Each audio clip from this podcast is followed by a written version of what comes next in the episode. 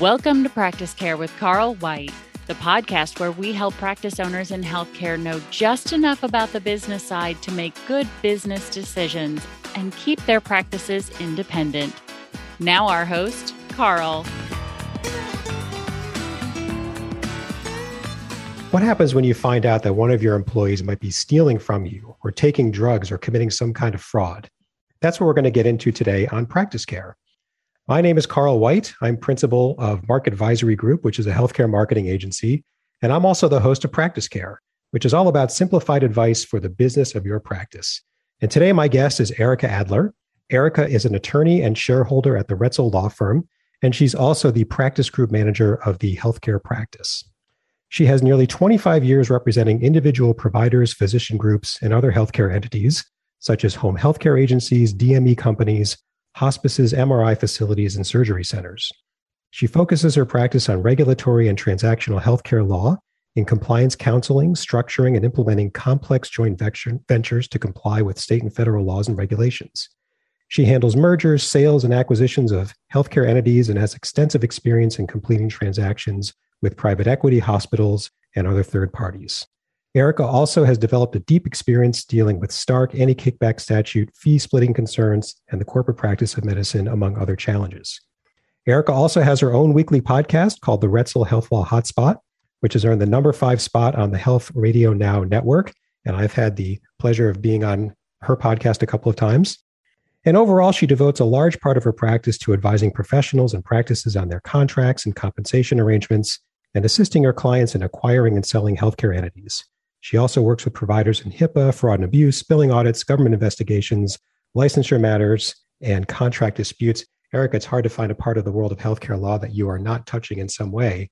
And I really appreciate you coming on Practice Care today. I am so pleased to be here. I look forward to talking about this. Yeah. So you and I have talked about this topic a couple of times about when employees steal from you. And one of the things that you've said to me before is it's really interesting. And it just, in my mind, it just kind of turns the knife in the back a little bit, which is it's always an employee who you least suspect. And I just wanted to talk a bit about that and kind of raise awareness of that for our listeners. Sure. You know, I've been doing this a really long time, and I think I've told you that at least once a month, one of our practices is reaching out about something going on. And sometimes it's more serious than not. And the most serious situations that we face typically always involve very long term employees. And it's kind of shocking. You know, you have a small practice and, you know, Mary Beth or, you know, Kim or whatever her name is has been there for 20 years, 30 years. You trust them with everything. They handle your banking, they may handle your billing, they handle, you know, personal matters for you. They handle everything in your practice and you would trust them with everything. And yet somehow it turns out, and it's discovered in a myriad of ways, that perhaps you were too trusting. And this person has had access and has deep knowledge of you, has your passwords, your banking information, potentially good relationships with your your bankers, your accountants, your lawyers, etc. So has really created a world. And I don't want to suggest that this was an intent all along from the beginning. What we typically see is a very trusted person where something has happened in their life. Perhaps they're going through a tough financial situation, a divorce, somebody in their family is ill or out of work, their children are going to college. Something changes that usually triggers this. I have rarely seen a situation where it wasn't triggered by something. So it doesn't mean that you can't have a loyal person working for you for all those years, but something typically changes and it can be very difficult to discover when you do discover it, it can be something that has actually gone on for a very long period of time. It can be something that has been covered up quite well just due to the fact that you trusted this person so much and for so long. And it can be extremely hard to undo. Typically, this person has had, you know, control over your accounts, your financials. They might do your QuickBooks. They might do everything. And it can be really hard not only to spot, but to gather information and undo. This is the kind of person where they start never taking a vacation. They lock their office, their laptop or their computer is locked, and you, the doctor, does not have any passwords or information, where they really control everything and nobody else has that information. And so when you begin to suspect something, there's really almost no way to do your own investigation and find out what's going on. And then, of course, if this person has worked for you for a long time, you might feel guilty even asking about it. They get hostile when you ask for information because, you know, how dare you accuse me of doing this? So you can see all these different components kind of coming together and creating a really difficult situation to find out what's going on in your own practice, to investigate, to regain control, and to find evidence of wrongdoing. And of course, sometimes there's really nothing that's gone on. But when you see these type of scenarios occurring where somebody's not forthcoming, you have to wonder, you know, what's really going on here. So right. that's kind of a very typical situation. Wow. And it's got to just turn the knife in another way because this is a person that you've trusted for so long, and or at least you felt that you have, and all the while, you know, right underneath your nose, they're stealing from you. Do you see a certain like category of theft more than others, maybe be it financial or another type that maybe you know, people could be looking out for? Well, financial is definitely, you know, big issue as I mentioned where we see people, you know, having, you know, some kind of financial issue or circumstances in their life has changed. So typically we do see money being stolen. That might be skimming money. You know, people don't really have petty cash anymore, but that used to be a much bigger problem than it is. We see fake vendors that are set up. So somebody might be paying themselves or paying a company that they own or somebody they know owns. That's really just a way to funnel money. We might see duplicate payments. We might see things just getting reported in the financials in a way that looks totally legitimate that you wouldn't necessarily pick up on. The doctor taking a quick look at things wouldn't necessarily know. So typically it's money, small amounts building up over time. Usually it's not going to be something that's extremely noticeable immediately. So there's a lot of cleverness that's involved. And that's definitely one category of it. Another category of theft we see in the practice, and this is something you and I have spoken about before, is uh, with the rise of social media, a lot of practices, you know, have Facebook accounts or Instagram accounts, uh, other types of social media accounts, and they often rely on somebody in the practice to post for them or maintain those accounts. And that person sometimes uniquely has the access, the password, they're the only contact person, the only person whose email is on the account, etc. So when things fall apart, that's where we see kind of them holding those accounts hostage or deleting them in retribution. And unfortunately, it's a very difficult and rather new situation that we're facing in business today. And I'm sure, you know, you know more about that than I do. Another category where we see uh, misuse is often when it comes to drugs and prescription. And this would be, you know, a couple different ways. One is where practices maintain any kind of inventory on site where we see this being stolen. It could be prescription drugs like, you know, pain relievers or creams, stuff like that, depending on the type of practice. But I also have some derm practices where we've had fillers and Botox kind of being stolen or taken and, you know, just changing inventory levels so it doesn't really become apparent immediately. There are, of course, more significant types of prescription thefts, people calling in prescriptions that the doctor didn't authorize. I have one situation where the, client had a computer system where prescriptions, you know, for e-prescribing would be typed in and the person figured out that they could print it out and then cancel the prescription. And then they would take out the printout of the prescription, go to the pharmacy and fill it.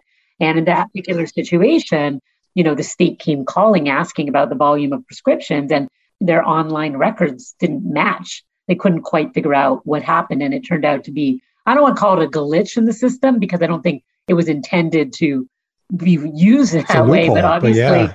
it was a problem and, and they had to kind of reorganize how they who can who can enter prescriptions, you know, two people signing off on them, etc as a way of preventing that. And so prescriptions are a big issue. And obviously, that's not always obvious when somebody in your practice has become dependent on drugs. And sometimes it's not for them, it's for somebody else, a friend, a family member.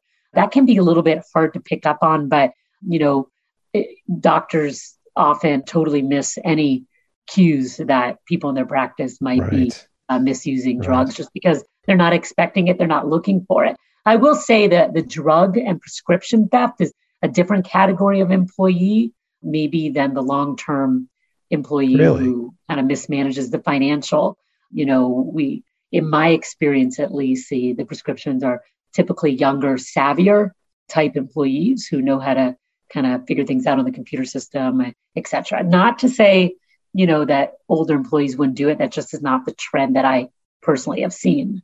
Got it. Okay. That is quite the tour of what can happen in a practice when employees decide they're going to do bad things. So, if we wanted to try to start to wrap our, our arms around this and say, what are some things that practices can do to at least start to try to figure out do we have a problem? You know, whether it's theft or drugs or fraud. I could speak to the online stuff, but like, what do you, how do you start to wrap your arms around this as a practice owner? I think that's a great question. And, you know, most people listening to this will say, oh, God, you know, thank God I don't have that problem, right? right? Because nobody thinks, you know, they trust their employees, especially the long term ones. But I think that, you know, we often talk about billing audits in my industry. We say every year you should be running a billing audit because the people working for you, they don't know what they don't know, right? You shouldn't, you can't just rely on your own personal biller. So you bring in somebody from the outside and they look and they check and they point out what's being done wrong and and they work with you to fix it okay and that concept doesn't seem so crazy bringing somebody from the outside to look at billing in fact it's part of what we expect in physician practices today in dental practices but that concept of applying an audit to other things we do in our practice is a little bit more unusual i work with quite a few accountants that will do this for their practices they will take a look at the bank accounts, at the QuickBooks, at the financial statement. They will make sure that everything balances out. You know, my accountants that I work with are the ones who find those fake vendors. They find things that don't match up and they are the ones who can discover this. And I would say, you know, having a yearly review by your accountant, whether somebody's doing something wrong in your practice or not, is still the best thing to do because how do we find errors? How do we find uh, cost savings? How do we find other types of reasons? So there's a lot of legitimate reasons to do it, and you just never know what you might find. Now, when you decide to do this audit, I would assume that the people within your practice, your right hand person in your practice that handles the bank accounts, that handles the vendors, that pays the bills, would be extremely cooperative, right? That they will turn over information, they will turn over the passwords, they will share all their files. And that's exactly what we want. If they are at all reluctant or hostile about doing this, that would be one of our very first red flags. Okay. Some of them would be a little bit overconfident that, hey, you know, whatever I did here, nobody's going to discover it. And, you know, that may be the case. We don't always find everything, but, you know, so there's never one type of person. But the first step is to think about, I need to find out how to do this. And another protective step is to rethink how you organize things. Is there only one person in your account who's handling cash, uh, sorry, in your practice, handling cash? Is there only one person handling vendors and paying bills? Is there only one person with access to your credit card? Is there only one person with access to your bank accounts? What we talk about in terms of minimizing risk is making sure that in your practice, there's never just one person who knows everything and does everything. There should never be that one person. But unfortunately, particularly in solo and small practices where the doctors are particularly busy, they do have that one person that they rely on. So job description changes are also a very important piece of getting, you know, a grip on what's going on in your practice. If somebody was to die, for example, do you have access to the bank account? Do you have access to the computer? Do you have access to your files? If the answer is no, I don't know, I'm not sure, then you immediately should start some kind of process of rectifying that. So we don't always need to you know, make it a highly suspicious or contentious reason to start looking at these things. But there are many legitimate reasons to do so. And they also serve as preventative reasons as well. The same thing would apply to reviewing your prescriptions. You can look online on state database for narcotic prescriptions that are being written. Do you not recognize any of those patients? Is there anything suspicious? We can do that kind of check as well.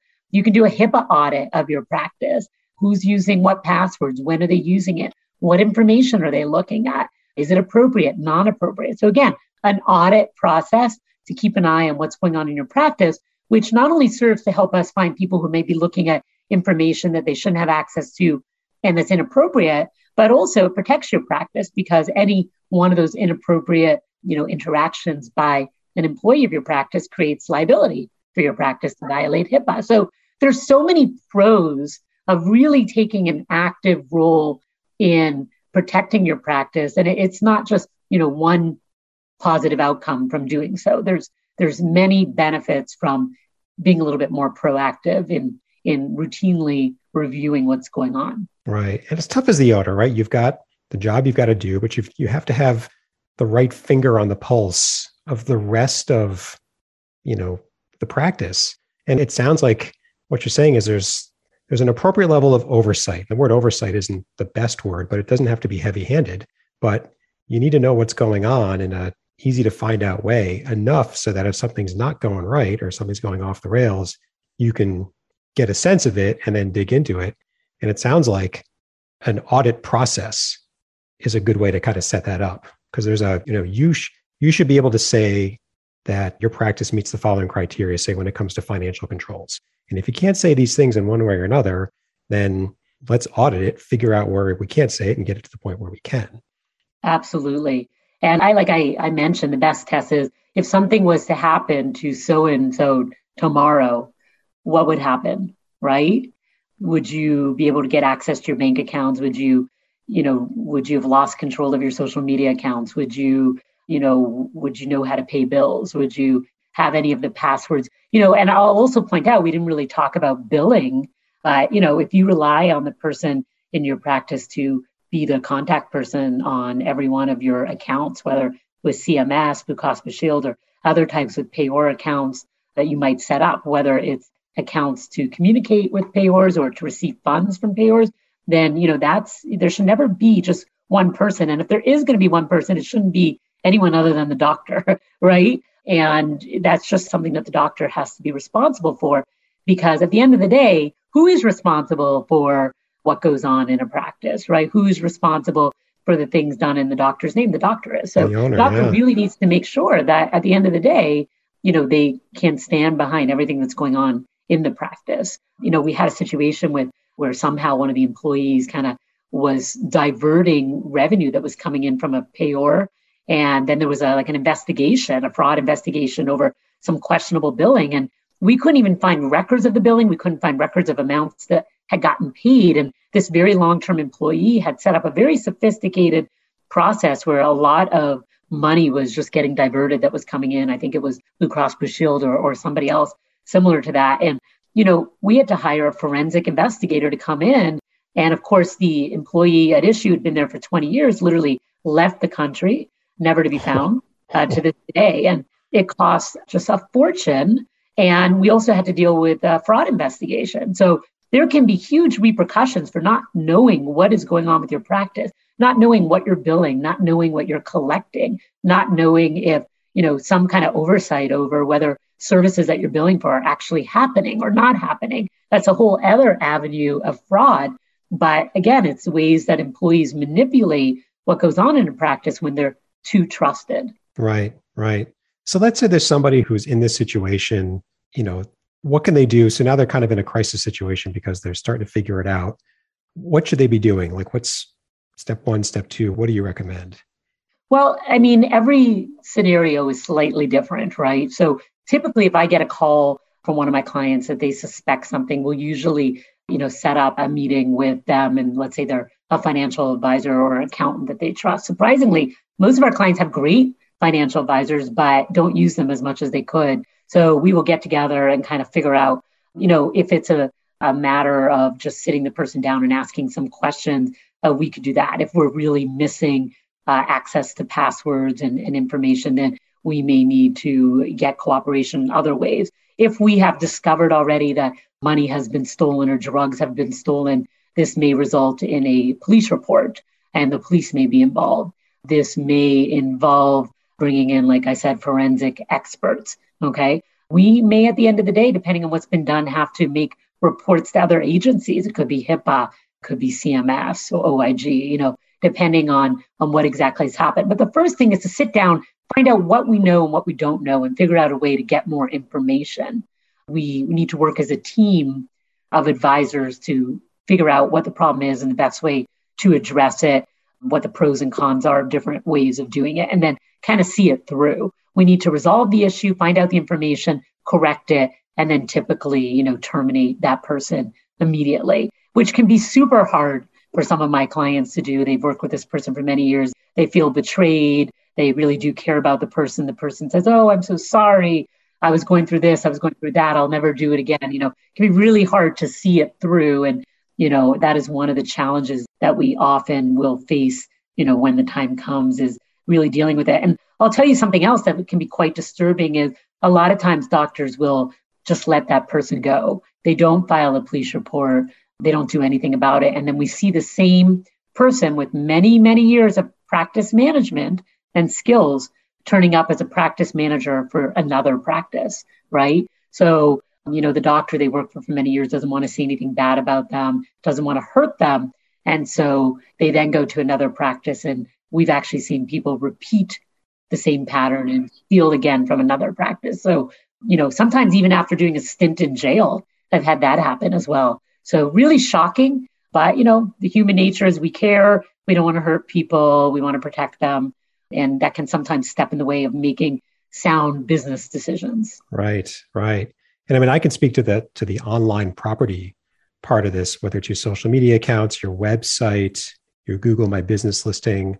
Really, the the way to get that, don't wait for the theft because once they've got it, they can delete it with you know with two clicks or one click, and it's and then it's gone. Like you getting the money back or you know recovering things, it's gone. And in that sense, most of these properties, your website, your social media accounts, your Google profile, your listings, every one of them has different levels of access. And so the owner of the practice should have the highest level, the ownership level. And then each one's a little bit different, but there's administrative level and then, you know, editor or viewer. And really for the people in your practice, if you're going to delegate the work of any of those properties, give them the lowest level of access that they need to do what they need to do and never give them the level of access where they could change the ownership, where they could kick other people out. Never give them that because just imagine one day that your Facebook page, which hundreds of people follow, was gone. Or if they started posting, you know, horrible articles or bad reviews or whatever, and you wouldn't even know it. And even once you found out, they're really hard to get down. This is the kind of thing to audit.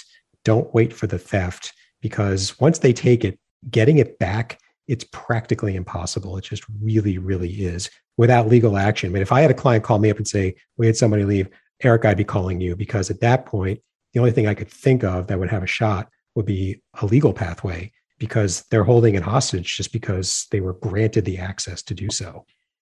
Right. And I think, you know, that whole different level of access is the same mentality that we approach all of these situations, right? Giving people the most limited amount of information that they need to do their job.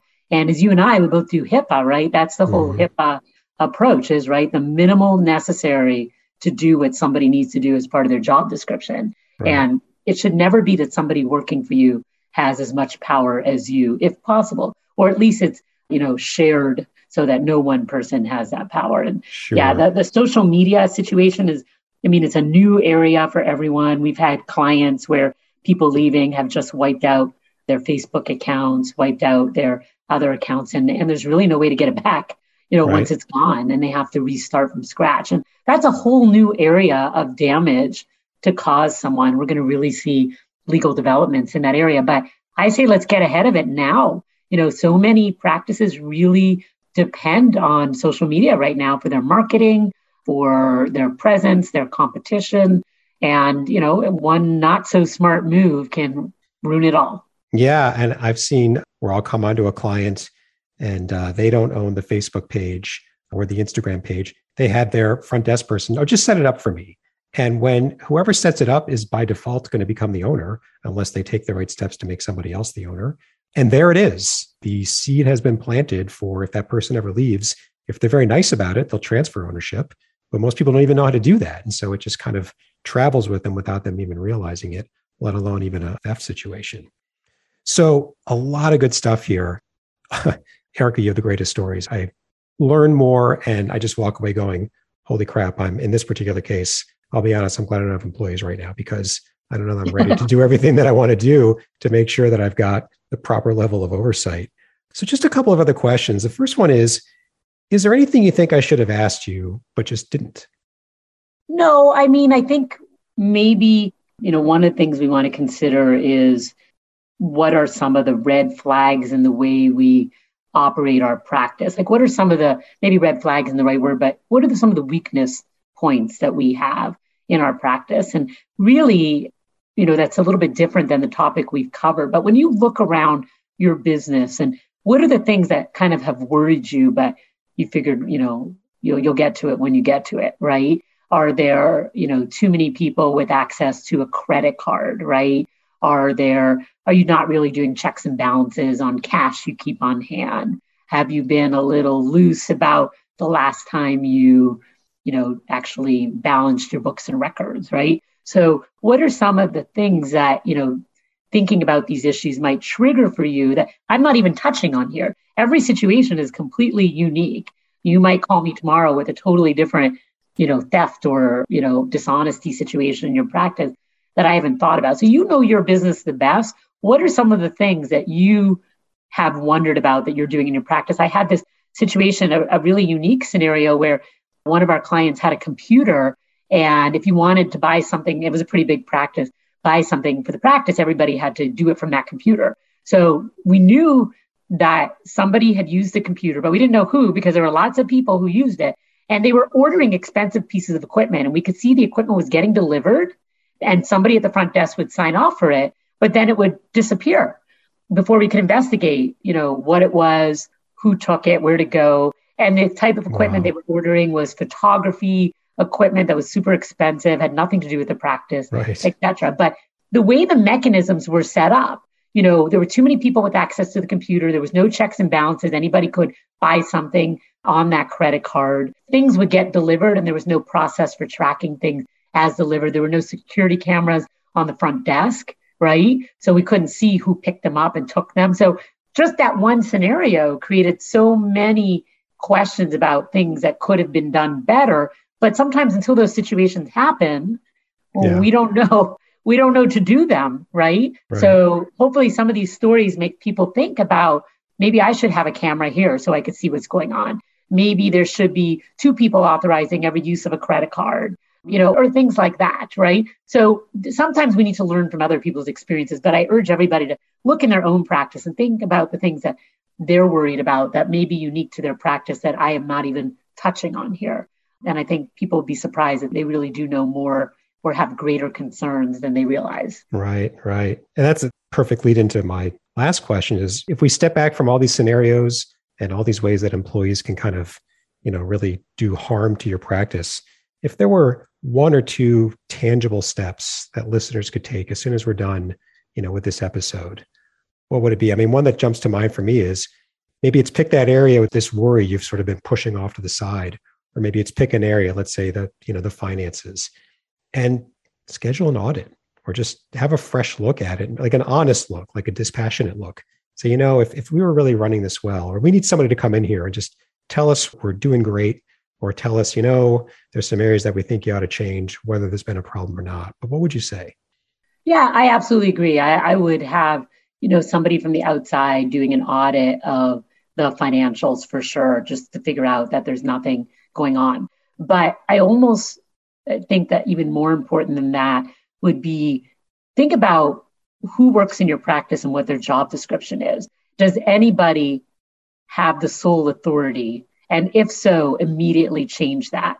Immediately figure out who has sole access to something, who has sole rights to put money in or take money out of a bank account, who has sole rights to use a credit card, who has sole access to passwords and immediately create a list of all those passwords. Make sure you have them and make sure you're the one with the controlling email and controlling access on all of them. And I think, you know, before we start asking questions or doing an audit, we need to make sure we have that. Unfortunately, doing an audit or asking for that information can sometimes be the trigger for figuring out that there have been some things going on, right? Sure. So hopefully not. So, but I think, you know, figuring out what information is out there and what do you have or not have access to is one of the very first things that I would think you should do. Perfect. Perfect. Cool. Well, Ericka, thank you. Thank you once again for coming on Practice Care. I really appreciate it. Once My again, pleasure. yeah. Once again, Ericka is a shareholder at Roetzel, and she is the practice group manager for the healthcare practice there. Ericka, if uh, listeners wanted to get a hold of you, we're going to put your contact info in the show notes, but what's the best way to get a, to get a hold of you? Uh, the best way is to probably shoot me an email at eadler at ralaw.com, and I will be sure to uh, respond. You can also check out our website at ralaw.com, and all my contact information is on there as well. Perfect. Thank you very much. Just a couple of points before we wrap up. First, if you haven't done so already, please subscribe to Practice Care on Apple Podcasts or wherever you listen to your podcasts. And finally, if you've had an experience with the business side of your practice that you think others would benefit from hearing about, we would love to have you on Practice Care to tell the world about it. And on the website page for Practice Care, you'll see uh, instructions on where to apply and how to apply. And then we'd love to get it so that we can get you scheduled. Thanks very much. And until next time. Thank you for listening to Practice Care with Carl White. Make sure to subscribe and follow so you don't miss another episode. You can find our guest contact information in the show notes. Stay tuned for the next episode.